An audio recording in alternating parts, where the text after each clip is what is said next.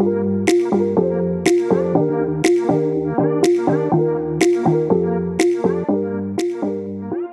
everyone, it's your host Kate Blair. Thanks for tuning in to episode 5 of Raise a Voice, a podcast that provides more awareness and support to individuals affected by child cancer and encourages teens to get more involved in their community. In this episode, I will be talking more about positivity. I will also be talking about and sharing how my family and I stayed positive and handled our stress during my sister's battle and journey with childhood cancer. So, with that being said, let's get started. Again, my name is Kate Blair, and I'm the host of the podcast Raise a Voice. In today's episode, I will be talking about positivity and how I stayed strong during those difficult times in my life when my sister was diagnosed with cancer. Something I realized when I was thinking about this podcast topic is that staying positive can come easier for others.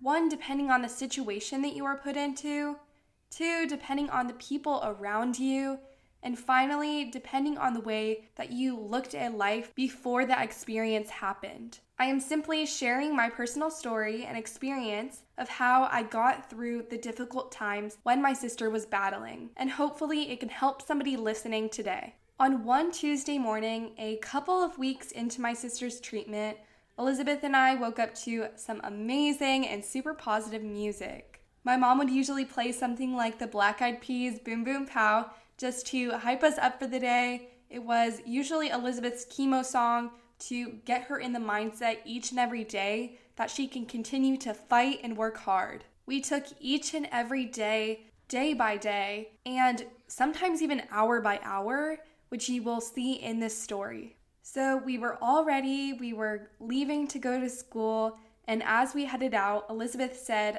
Somebody took our tires. And what our car looked like, if you can imagine, was just a car sitting on top of bricks. All four of our tires were stolen, and we were completely shocked.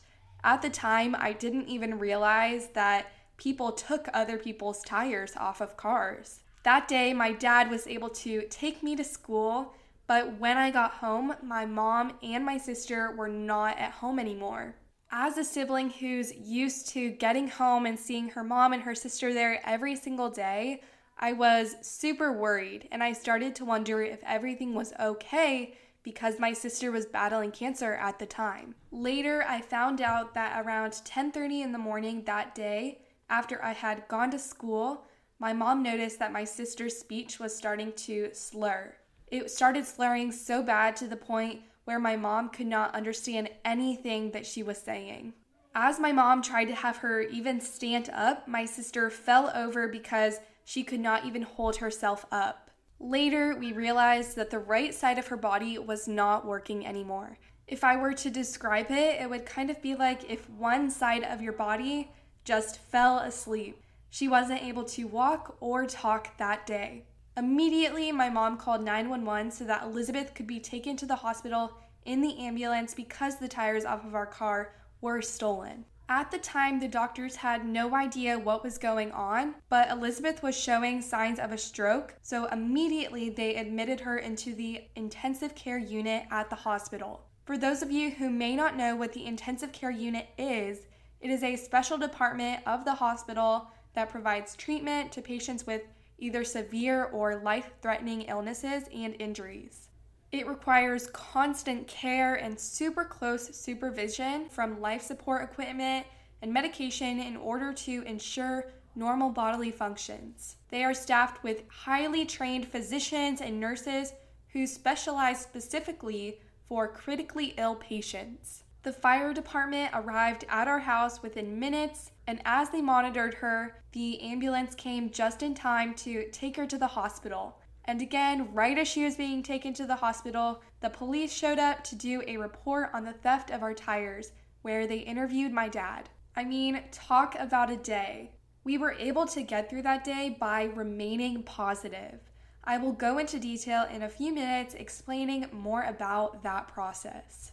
When Elizabeth arrived at the hospital, they did an emergency MRI because they weren't totally sure what was happening to her at the time. Elizabeth could not get what we called the sleepy medicine because she had eaten Cheetos for breakfast that morning. So she was told that she would have to stay super still and awake as they did the MRI. Today, I look at my five year old sister and I think, could she stay still for 30 to 45 minutes? But nobody ever doubted Elizabeth for a minute. She is so much wiser beyond her years, and she is truly so amazing. Words cannot even begin to describe how incredibly strong Elizabeth is. So, what we initially believed to be a stroke was actually an uncommon complication with new chemotherapy that she was receiving. Unfortunately, something that I have learned through all of this experience is that some of the side effects from chemotherapy can be extremely devastating.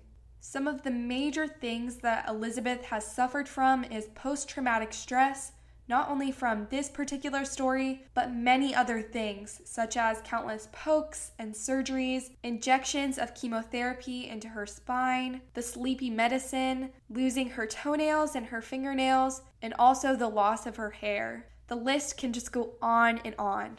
She also started tremoring as a result from the ICU experience and she still suffers from tremors today. Some additional side effects childhood cancer patients need to be concerned about from receiving chemotherapy can be heart failure, infertility, and even secondary cancers.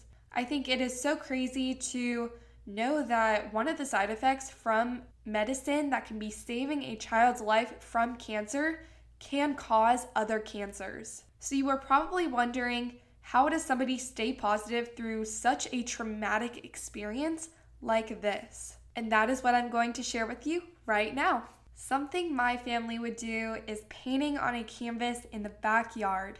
My siblings and I created a type of art therapy right from our backyard. Sometimes my sister's immune system was at zero and she had nothing to fight off any type of virus. This current time of quarantine with COVID 19 has definitely brought back some memories of this battle. We didn't go out much because my sister could not risk it with her health. Her body did not have what it needed to fight off anything on its own. Chemotherapy had wiped out her entire immune system and all of her immunizations. With so many people choosing not to vaccinate today, it was definitely a worry and a super strong concern for her health. Her life was being threatened if she were to get measles or mumps, which were going around at the time, or anything else which people have had the opportunity to prevent with vaccines and preventing the spread of viruses like these. My hope is that through sharing my sister's story, I will help others to become more aware that vaccinating yourself not only protects you, but also others around you who don't have the choice, like my sister.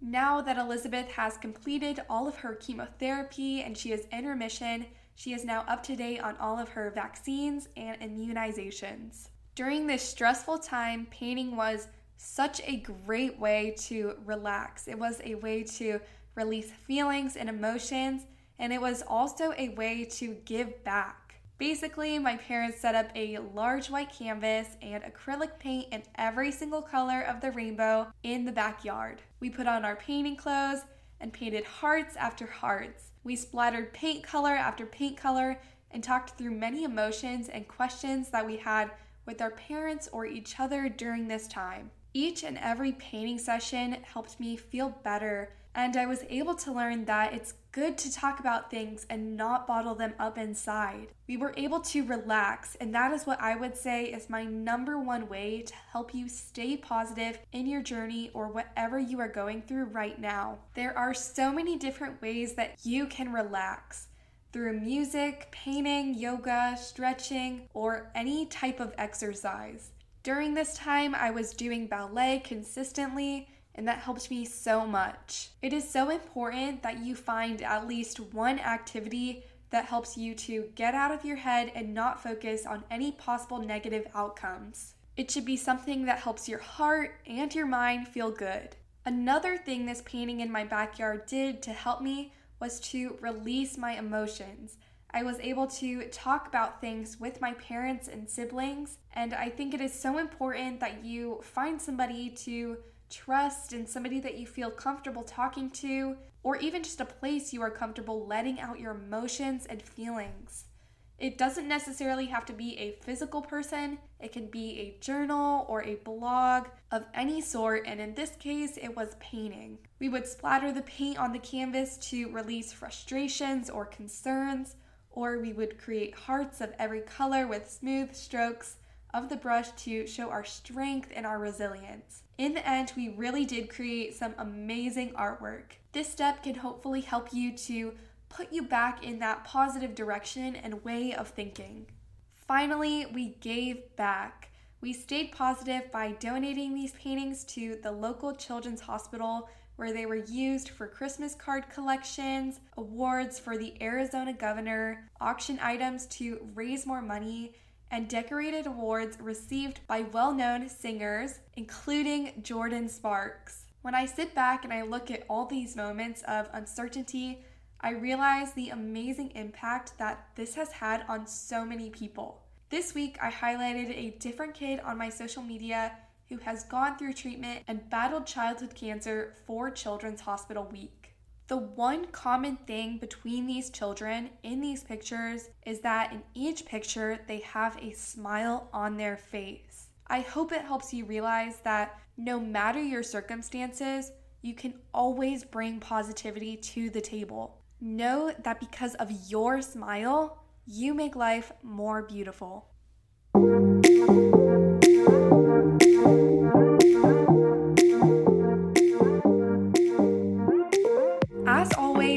A Voice is a podcast made up of all thoughts, opinions, and experiences shared for informational purposes only. Thanks for tuning in, and please follow me on Instagram at Share a Heart of Gold to see all the ways you can help to raise your voice, spread more kindness, and become more involved in your community. Thanks so much. Have a great rest of your day, and make sure to tune in next time.